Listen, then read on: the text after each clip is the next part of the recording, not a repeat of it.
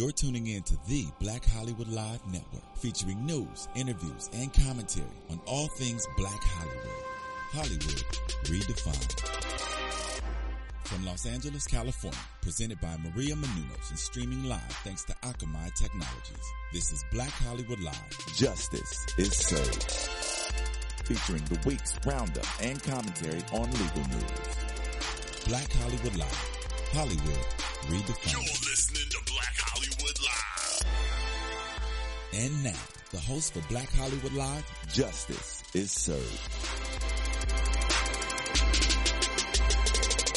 Hello, everybody. Welcome to this week's episode of uh, Black Hollywood Live's Justice is Served, where we bring you the latest in legal news and entertainment. I'm your host, Rawa Gabraab, joined by my lovely co-host, Lonnie Coombs. So glad to be back with you, Lonnie. How are you? It's great to be here. Um, yeah. Before we get started, I have a quick plug for um, a project of our founder for AfterBuzz and for Black Hollywood Live, Maria Menounos' new book, uh, The Every Girl's Guide to Diet and Fitness. The book just came out. You guys should check it out. You can buy it uh, in stores and online. So Hey, check any out. way to get Maria's fabulous body, I will read. She, she looks amazing. I will take notes. So looking forward to checking this out. Uh, we have a pretty full show today. We've got a lot going on, uh, starting with the troubling legal issues surrounding uh, renowned radio announcer Casey Kasem. There's a very bitter family dispute brewing, uh, and uh, we we go into uh, NFL great Dan Marino's uh, concussion lawsuit that he filed and withdrew. Chris Brown is out of jail.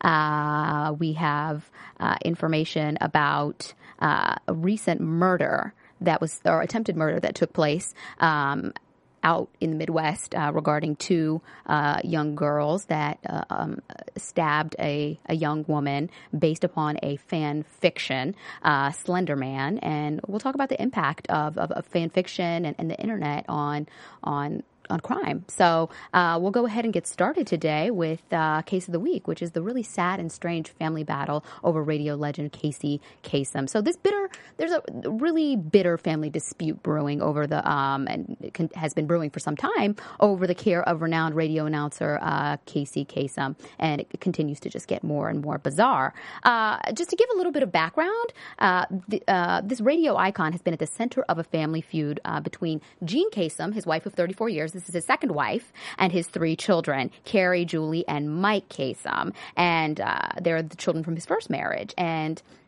uh, the children are alleging that Jean has prevented them from seeing their father. They're alleging that she, you know, fails to take care of him. He's getting older. He's getting sicker, and they're just really concerned about his well-being. Uh, and, uh, and it's just been a very bitter back and forth in the media. Uh, Jean alleges that it's, you know, money related, whereas the kids are saying, you know, this is not about money. This is about our dad. And um, it's it's just gotten really nasty. And uh, initially, he'd been at a facility in Santa Monica. He's 82. He'd been in a facility. Uh, he was taken from the facility by Jean Kasem to Washington State, uh, even though she took him without uh, the knowledge and permission of the court, uh, because now his his eldest daughter uh, Kerri has a has a temporary conservat- conservatorship over him um, and his care. And um, last week, a Washington court actually granted Kerri the right to uh, visit her father and to have him checked out by a doctor. So, uh, and this is where the story starts to get a little bit weird. So, we have video actually of Kerri and uh, and uh, accompanied by police, accompanied by paramedics, to go to the house in Washington, uh, in Washington State, where Casey and and Jean uh, were, uh, and uh, it got a little strange. Let's roll the video real quick. The honor of King David, I this. give I am, I this am. decree to you, to the dogs, to the dogs. Pretty short, pretty short video, but uh, what you saw, what you just saw there, was Jean Kasem coming into uh, the driveway of the home after they'd removed Casey from the house with the paramedics and you know, on a gurney, and uh, she uh, threw meat, alleged to be hamburger meat. I'm not really sure what kind of meat, but that's what they're saying at Kerri, screaming like uh, different scriptures uh, and and just going on and on, kind of bumbling about and not really making a lot of sense, and. Um, and now there are questions that have been raised about her own mental health state, and so um, I think my first question for you, Lonnie, is like, uh, what does what does that video and uh, what does that say about really probably the direction that this case is going to go moving forward? Well, it's interesting. First of all, she did explain herself. Jean did. She said, "Look, if you want to know why I was throwing raw meat at Kerri, um, and I think this is a re- reference to something in the Bible. She said that when a person is about to pass away, there are always rabid dogs. So she was throwing this meat at him. Now, she actually filed a lawsuit on Wednesday, so just two days ago. Uh, Jean did, responding to what happened, um, and essentially saying that. Um, Kerri and the kids were doing this for money. That they want to take um, his $80 million fortune, estimated to be that much, and she alleges that Kerri wants to donate it to the Church of Scientology, which you know is a, a, word that sets everybody all the bells and whistles Oh, going off. Um, and that they don't have his best interests at heart. Now, Kerri's responded to this verbally and is going to respond to it in court also, saying, look, um, you can look at my bank accounts. Oh, the other thing that Jean alleged is that over the years since Kerri was um, very young, that Casey and Jean had loaned her close to $1.3 million and that she needed to pay it back and that it wasn't supposed to be gifts. Um, and this is going back to since she was 18 years old. So apparently Jean has been keeping, Keeping track, of the books. um, and Kerri said, look, that is not true. Uh, you can look at my bank accounts. You can look at the financial dealings between my father and I. And um, I'm not a member of Scientology. I have in, looked into many different churches, including Bu- Buddhism and ch- including Scientology. That of course, Jean has picked on this um, controversial church to try and, and um, paint me in a bad light. Now, the other thing is that Kerri is alleging that Jean is not taking good um, care of Casey. And that's really the fundamental issue here. Um, is Casey being taken care of? What happened about a year ago, this has been going on about a year, is according to the children, Jean essentially cut off all contact between the kids and um, Casey. And as we know, he has this um, illness, this Lewy body disease, which is the most common type of progressive dementia after Alzheimer's. And so everyone's concerned about his physical and mental health. And so the kids are saying, look, we can't even see him to verify for ourselves if he's okay. We can't get access to him. We can't, you know, monitor his progress. Um, and so that's been the biggest concern. But as you heard, the doctor just, the judge just recently said that Kerri could start seeing him on a regular basis. But along with that, Kerri started making allegations that, well, he's not being taken care of. I have a doctor who says he has bed sores.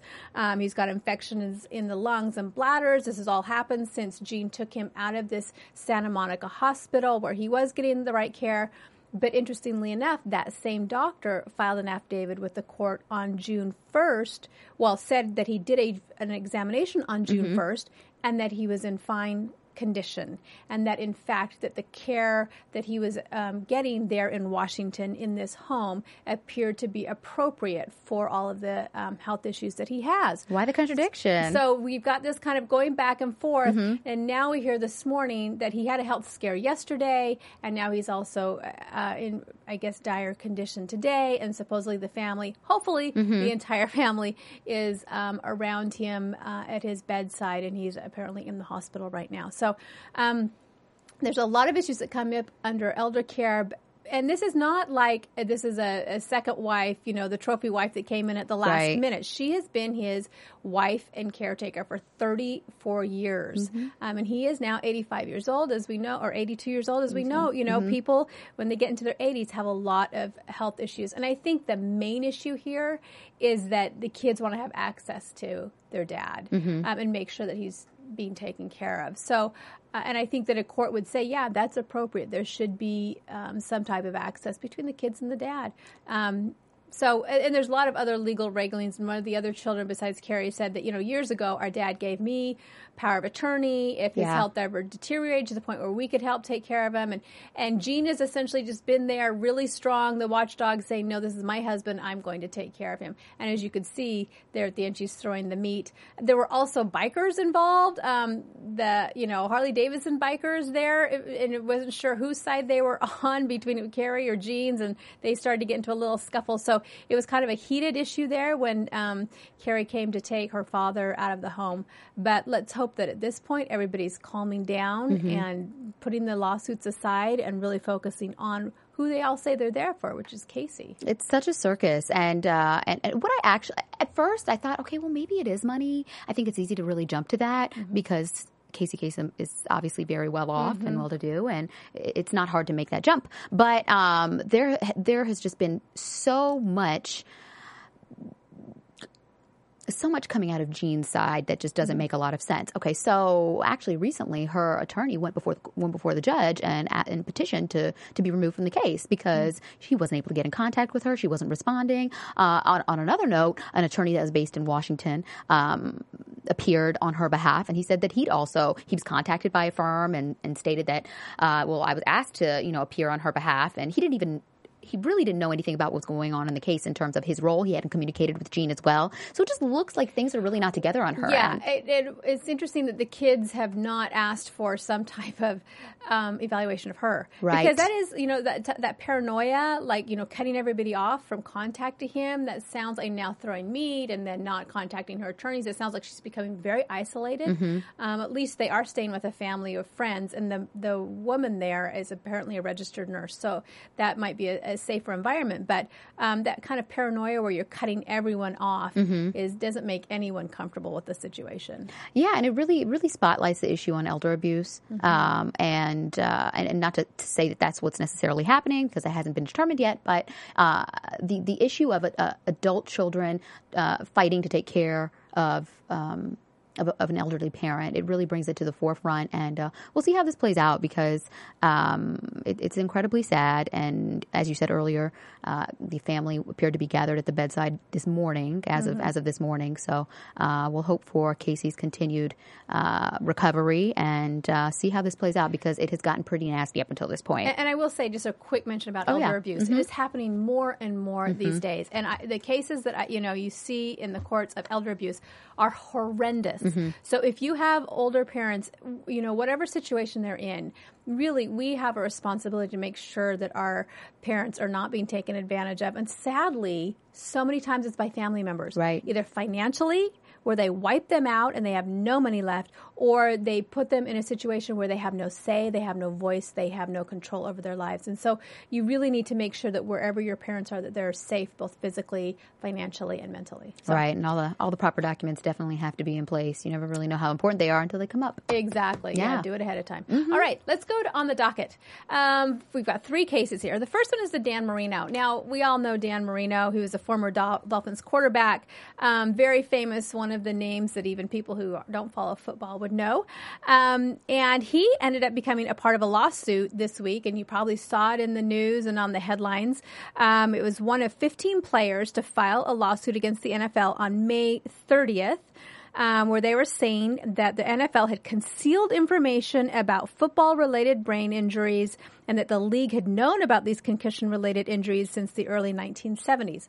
Now, if this sounds familiar, this is not the first lawsuit Right. of this type. There have been a number of lawsuits um, like this. There's one huge one going on that has about 9,000, I believe. Um, 4,000. 4,000 different players are a part of it. It's a huge class action. And it made big headlines when uh, it looked like the NFL and the players had agreed to settle the case for $765 million last year. But the judge actually stepped in and said, you know what? I can't approve that because I think it's actually going to be more than that. You're going to need more money than that. So the NFL is going to have to come up with more money.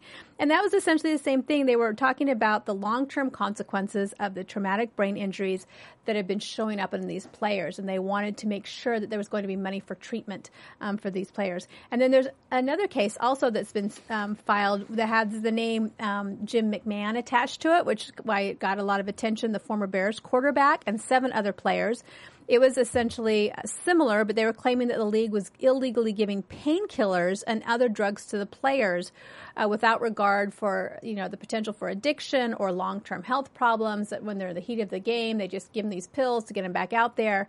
Um, so these suits are coming along. But the funny thing, or the strange thing, I guess, Right. about the Dan Marino one is days after this hit the headlines and made a big splash, all of a sudden Dan Marino stood up and said, "Wait a minute, Hold on. I didn't know I was a part of this lawsuit. Take my name off that." And essentially, he said, "Look, I um, last year, a while ago, put signed a thing that said that." Um, that I, you know, wanted to make sure that I would be covered if I ever had problems in the future.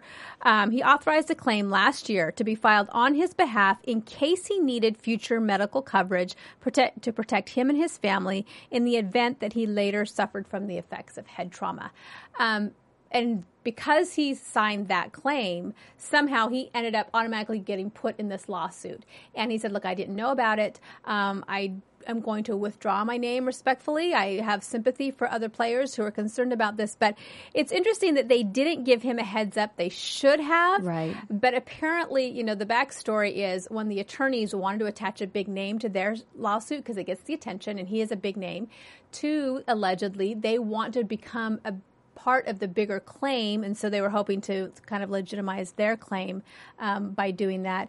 Um, the reason why Dan Marino allegedly wants to pull out is because he is hope you know he's been a commentator on television for many years and he's hoping to perhaps have some future um, in the NFL still working with um, another football team. And if you're sitting there being a, a major part of this lawsuit um, that doesn't really help the relationship there b- between your future employer.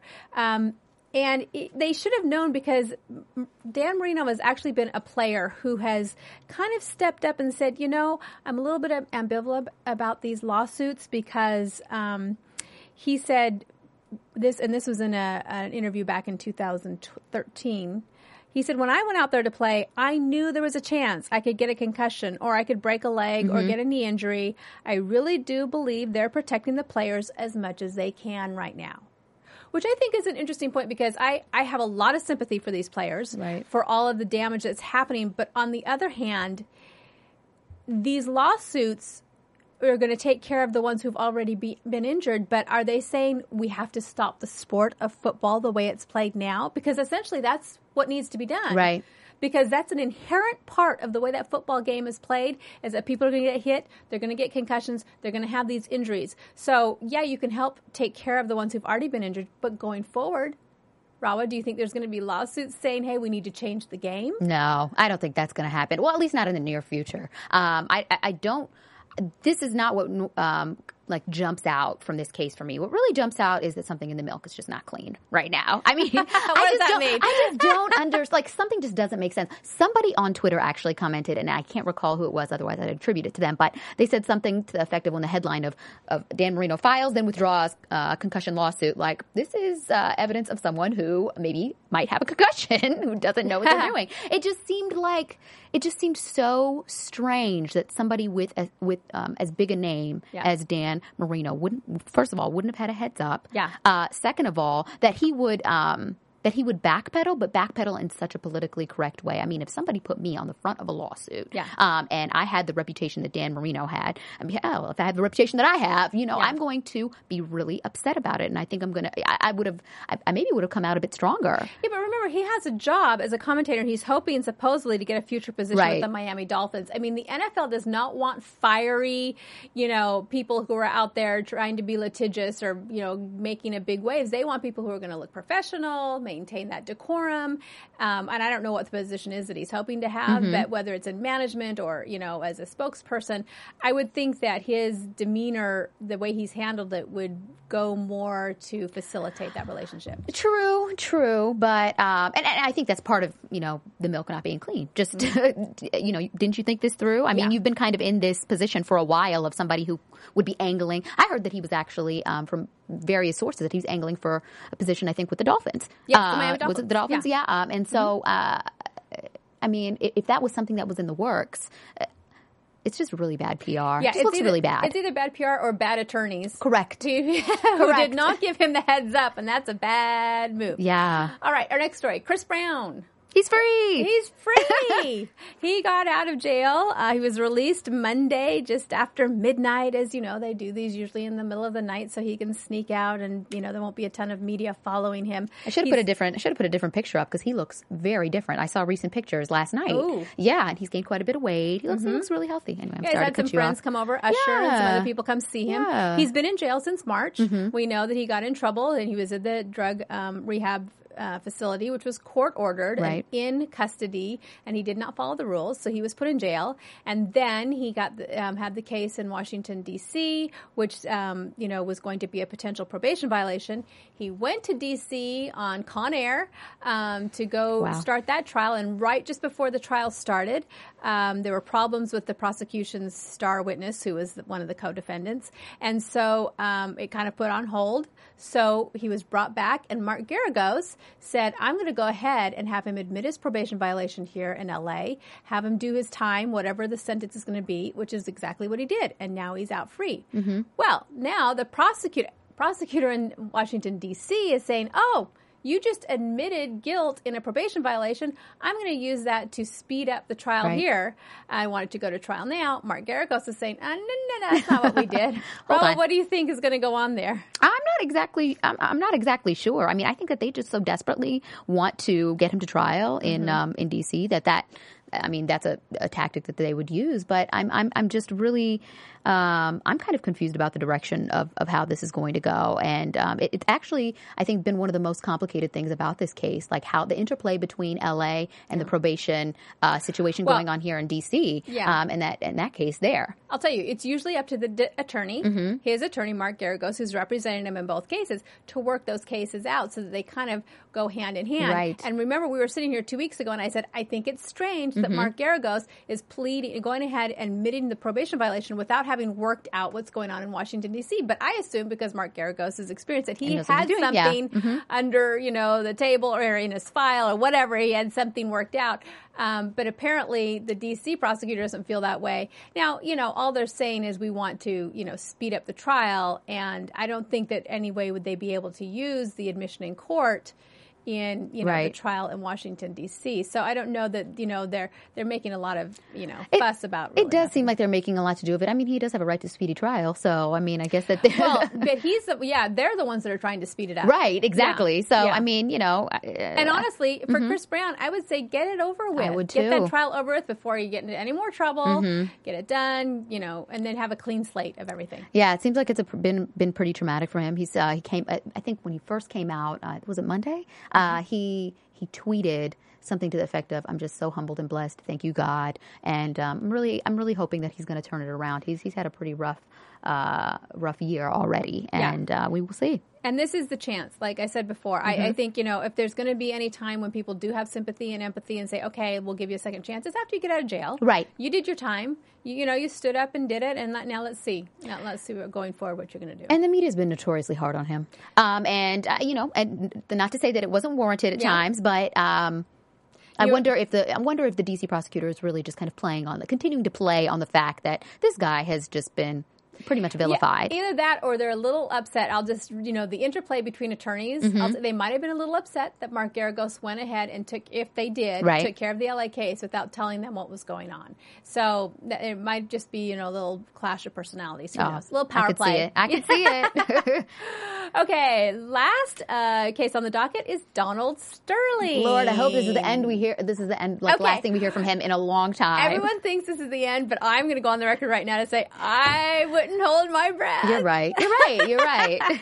Okay, so as we heard over the weekend, um, there was this big push by his wife, Shelly Sterling, to work out this deal to sell the team um, before the NFL team owners were going to get together and do this official vote to vote Donald Sterling out and give him the fine and all of this horrible things.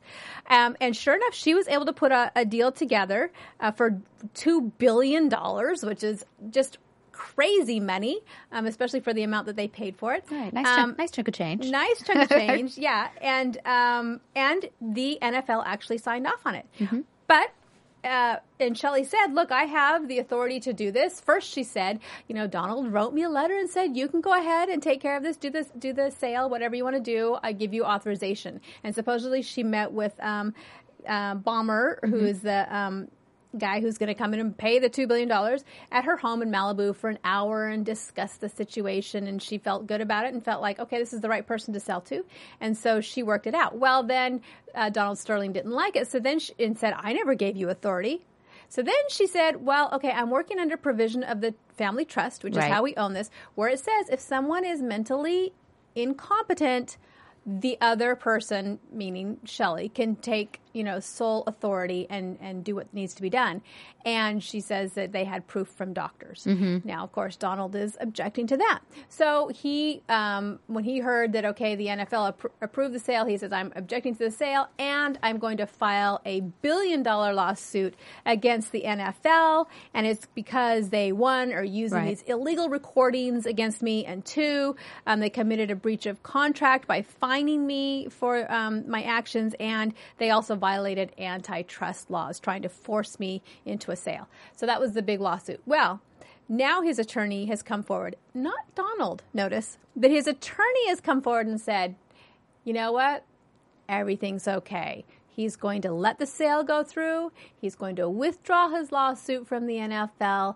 We're going to all move on and be a happy family. I was wondering when he was going to do that because he was just letting. Okay, but let me tell you this. so far, there's been no signature from Donald Sterling. Right. So the question is, do you really think this is the last we've heard? Now, people are saying, you know, the people are trying to explain to him, look, if you fight this, if you fight the sale, if you fight uh, the lawsuit, your mental stability is going to issue. come into issue. So maybe he doesn't want to bring that up in court. What do you think? I think it depends on the day. I really do. I, um, from what I've seen just in the past, I think it was past month, month and a half of how this is all played out. Um, he just doesn't seem to Stable. be all there. Yeah, just you know, right now, of course, we don't know for sure, but I mean, just how erratic he's been, the back and forth. Um, it, it, it just it just doesn't make sense. And, and those interviews with Anderson Cooper obviously did not help, um, or that one interview actually. And so um, I, I I don't think this will be the end of it. I was hoping it would be, but. I mean, I think that he'll eventually get forced out, but um, for now, it, it, it seems to be. But hey, next week it could be something else. I mean, just last week when we were discussing this case, he had just said, "Okay, I'm filing this billion dollar lawsuit," and I was kind of wondering where his attorney was on all this. I mean, I understand as an attorney, you have to kind of go with what your client wants, but at the same time it seemed like, uh, at least you know, from a public perception, that his attorney Max Blecher, Blecker, I'm not really sure how you pronounce his last name. He uh, he just seemed to be very aggressive about his his client's position, and it's like, okay, do you not see what we're seeing over here, Max? Do you, so um, Although I will say, legally, I think those were legitimate issues that they were raising. You know, at About some the- point about the illegal recordings, Mm-hmm. about the, I mean, I think at some point somebody will end up perhaps testing that NFL constitution in Mm-hmm. court. Now, what I find interesting is that the owners, and I kept saying, hey. If the owner, if everybody's so upset, why are those owners making that vote? They could have voted within the first week, but they kept pushing it back, Oh, yeah. pushing it back until all of a sudden everything got taken care of. They didn't have to take a stand and say we are going to push this and say this is this is what this Constitution says, and now we're all being held to the same standard. They never took that vote. you're right. They don't want it. No, yeah, they don't want to go on record that way. You know, and we do know it's not the end of it because there's been a, another lawsuit filed by Right. another ex girlfriend slash mistress slash assistant, whatever it was, and there's a whole bunch of you know sex and salacious details coming out um, in that one that you know I'm sure people will want to hear about. I don't know. It's, there's some interesting details, but she's going into a lot of detail about their relationship Yeah. and saying that he was you know sexually inappropriate, and, and so the, the end is not. It's sight. not, and, and even if he decides he doesn't want to be in the news anymore and he just wants to shut this down, I think that now a lot of people who may have had, you know, issues with him in the past, legitimate or not legitimate, uh, may be bringing them to the forefront because it's such a such a good time. It's such an opportune time for. I mean. What better time for her to file this lawsuit than right Yeah. now? She's like, okay, well, look at the guy.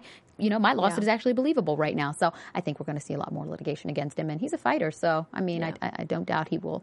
Uh, he will. He won't back down. You know what I would hope he would do is, you know, really do try and do a PR campaign to turn himself around and take this $2 billion and start making some really wonderful donations to mm-hmm. different charities and organizations here in the LA area Yeah. that need some money and help and support. And, you know, that, I mean, that would be one way that, you know, he could actually change his image. Right. We'll see. We will see. So, moving on to our last um, segment of the show today, tipping the scales. Uh, creativity or reality is online fan fiction to blame in an attempted murder case. So, we have this really disturbing story that came out. I think it was at the end of last week. Um, it, it comes out of Wisconsin, and uh, there are there are two 12 year old girls who have now been charged as adults, both facing up to 65 years for attempted murder of another 12 year old girl who happened to be a friend. Uh, they lured her to the woods and stabbed her about 19 times, uh, left the girl severely injured. Thank God somebody came along and, and, and was able to, to rescue her. So she's, she's, she's um, in critical condition right now and recovering. Uh, but I mean, all parties are 12 years old uh, which just completely still boggles my mind. And uh, many have really been quick to to blame these online communities uh, that perpetuate the myth of Slender Man. I've never even heard of Slender Man before. I didn't know what that was. I was like okay, something that the kids are doing online. What's going on? So um, I looked into that. Slender Man is a fictional internet character that was created in 2009 who the alleged perpetrators say inspired them to kill this young woman. Uh, think I don't know if we have a picture of, of him, but uh, just to give you a brief description, yeah, there he is. He's actually pretty freaky, but uh, tall, thin man, completely blank face, featureless face, uh, wearing a black suit, uh, and uh, the stories of Slender Man. The character was created in 2009, so these stories were created kind of outside of the purview of the original author and the original creator of Slender Man. So now you have all these just you, all these different communities coming together, a Slender Man community where people create their own stories, fan fiction, and uh, the character is commonly featured uh, stalking, abducting, traumatizing, killing uh, children. And um, you know that's it's not my area, but you know people are people are into this for for whatever reason. And um, uh, it, the character went viral, and it's just got he's just got a really he it has a really uh, it's huge yeah he, yeah looks like, I think it's safe to say uh, didn't want to misgender, but um, it spawned just a really huge online following, and so uh, now because we've because of this attempted murder, we're seeing just a lot of blame being put on the media, and you know this is nothing new. We see it all the time. Uh, you know this is the media's fault. I mean we have these kids out here just being exposed to all types of inappropriate images, and uh, and the commu- the Slender Man online community came out and just said, you know what, this is horrible. What has happened? absolutely horrible. This is not what we're about. It's a fantasy world that we kind of live in online, but this is not what we do. And so, um, I'd, I'd really love to just kind of kick off the discussion briefly about uh, what's what's the problem here. I don't personally don't think it's one or the other. I don't think it's necessarily all the media's fault. I don't think it's all the internet's fault. Um, but at at the same time, I mean, having these young kids who are susceptible to to these types of images and these types of stories uh, may actually impact them in a negative way. Well, yeah, let's let's go to what the the two girls told the police Mm-hmm. about this. Um, you know, they had been planning for weeks, months to kill um, their friend, their friend. Exactly. And they had three different scenarios, and they finally picked the third one. And so the day that they were planning to do it, they went home. And this one, the one girl, Weier, she said, "We went to my house. We I packed up a backpack with clothes, granola bars, water bottles, and a picture of her mother, father, and siblings because she didn't want to forget them. Mm-hmm. Because after they killed their friend, they were going to go to this haunted mansion that they believed was where Slender Man lived, and they were going to say, "Look, we killed this girl, so now we want to become part of your home, your community." And the other do- girl, um, the accused attempted murderer, said um, that she. Let me find the quote here. Um, she said um, that she felt like they had to do it, or Slender Man would kill her family. Um, and then she also said, you know, what what I think we did was wrong, but it was weird. I didn't feel any remorse. So disturbing. Very disturbing. So, um, you know, people are saying, okay, could this really be that they were this taken in with this person who's not a real person, by the way? Um, one expert who works with children um, and what how they d- differentiate between reality and fantasy said, look, by two and a half, kids are starting to figure out what's real and what's reality. They're starting to understand that unicorns and Santa Claus and Easter Bunny goes in the fantasy and not reality. And she said by 12, most kids these days are as uh, um, on the same level as adults for understanding the difference between fantasy and reality. So there's a, a you know some people who believe that these girls just use this as a cover as an excuse for their premeditated attempted murder here. Um, but I think it is something that we do have to really consider. Um, I don't think the media is to blame, just like I don't think that violent video games or violent movies are to blame when someone goes out and kills somebody. However, they do have an effect. They do have an impact on the seer, if nothing more than to just desensitize them to blood and Right. gore and and you know stabbing and killing and dead bodies. As we hear from this girl, I thought it'd bother me, but no, you know, I don't re- really any remorse, and I just left her there. They had no problem leaving her there. as She's you know she was still alive when they left her. Right. Um, and so I, I think that with the internet, you know, it used to be you, you, if your kids had to go to a movie, you had some a little bit more control over whether they're going to go see an R-rated movie or not. But with the internet, and we this has been you know forever around, but I think parents have become desensitized to it too. You have to watch your kids on the internet. You got to keep those Absolutely. computers in the areas where you can see them, the iPads, the iPhones, because now they can get it anywhere. Right. You know, um, and you have to be constantly talking to your kids about it. Apparently, both of these girls, the defendants who are being charged as adults, their their brothers knew of their um, fascination with this guy Slenderman, um, and knew that they were really into him. So you know, I, I would think that that should have been a red flag for parents, but probably like the rest of us, we go, "Who's Slenderman? Right. What's creepy pasta? What is this?" I didn't even know that there was this whole community out there that where people write these really gory, scary stories and put them out there, and people like to read them. You know, and you don't make the jump like, oh, she likes this weird character. Yeah. She'll definitely kill somebody. Like yeah, you don't make exactly that jump. right. Or you know what? What is this? Is it a cartoon? You know, Right. And, and unless a parent really did some research and started reading some of the things that involve Slenderman, and then start talking to their to their kids, um, you know, that's the kind of discussions parents need to have. Now, if there's some type of mental illness, Right. or you know psychopathy going on there, which I think there was with at least one of these girls. Um, I, I would assume based on what they're saying. Then you know you have a whole nother level of, of problems there. But you know I don't think you can blame the media, but it's definitely we need to watch the impact because it does have an impact. I agree, and you know, I'm, I'm I'm not a parent, so I really am not out here to kind of police parents. But I mean, there just really has to be more vigilant. You don't have to be a parent. I mean, this is our society. Mm-hmm. Right. Whether it's your kids or somebody else's kids, you know, they could come stab you as easily as they could stab Right. somebody else. So I think we all need to be involved in this. Yes, no, absolutely, and um, I, I, I really hate jumping on the blaming the media bandwagon. I always think that's a really easy way out, um, and it's yeah, I think it's definitely a cop out. But especially for at risk. Um, at risk young people, um, and what from what I've been reading, one of these women had a very troubled um, history, mental history, and just kind of tr- troubled past. And so um, these at risk youth are really susceptible to these online images. So there just really has to be some type of way. I mean, this is, I guess. Man, I remember growing up. I used to read R.L. Stine's Goosebumps, and so I'm like, "Wait, this is not what it used to be." And Yeah. that scared me plenty, and it really was nothing. So, uh, yeah, we'll continue to see this play out. Of course, after every type of incident like this, where there is some type of media inspiration for a murder, attempted murder, uh, you hear talking heads, kind of like ourselves, go, you know, go on and on about, you know, what can we do, and the media is to blame, and just really vilify the characters. But the um, the creator of Slender Man actually stated he wouldn't be. He, he gave a statement saying, uh, "This is horrible. Um, I- my my thoughts and prayers are with the family of uh, of the victim, and uh, I won't be giving any interviews." So um, he really has tried to just kind of put the kibosh on that. But the online community. Uh, that supports Slenderman has really come out against um, against what the girls did, of course, and, um, and and there really hasn't been actually the support that I thought there would be for them, given that they were all part of the same community. So that is encouraging, and um, and hopefully a, a sign that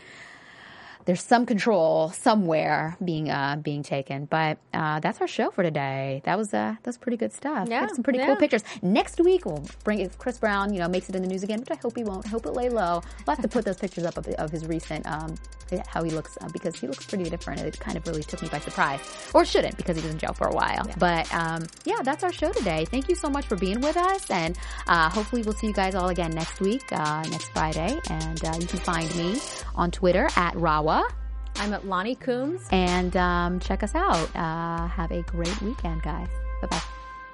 From producers Maria Menounos, Dario Kristen, Tiana Hobson, Kevin Undergaro, and the entire BHL crew, we would like to thank you for supporting Black Hollywood Live, the first online broadcast network dedicated to African American entertainment. For questions and comments, contact us at info at blackhollywoodlive.com. Like us on Facebook, tweet us or Instagram us at BHL Online. And I'm your BHL announcer, Scipio. Instagram me at Planet Scipio.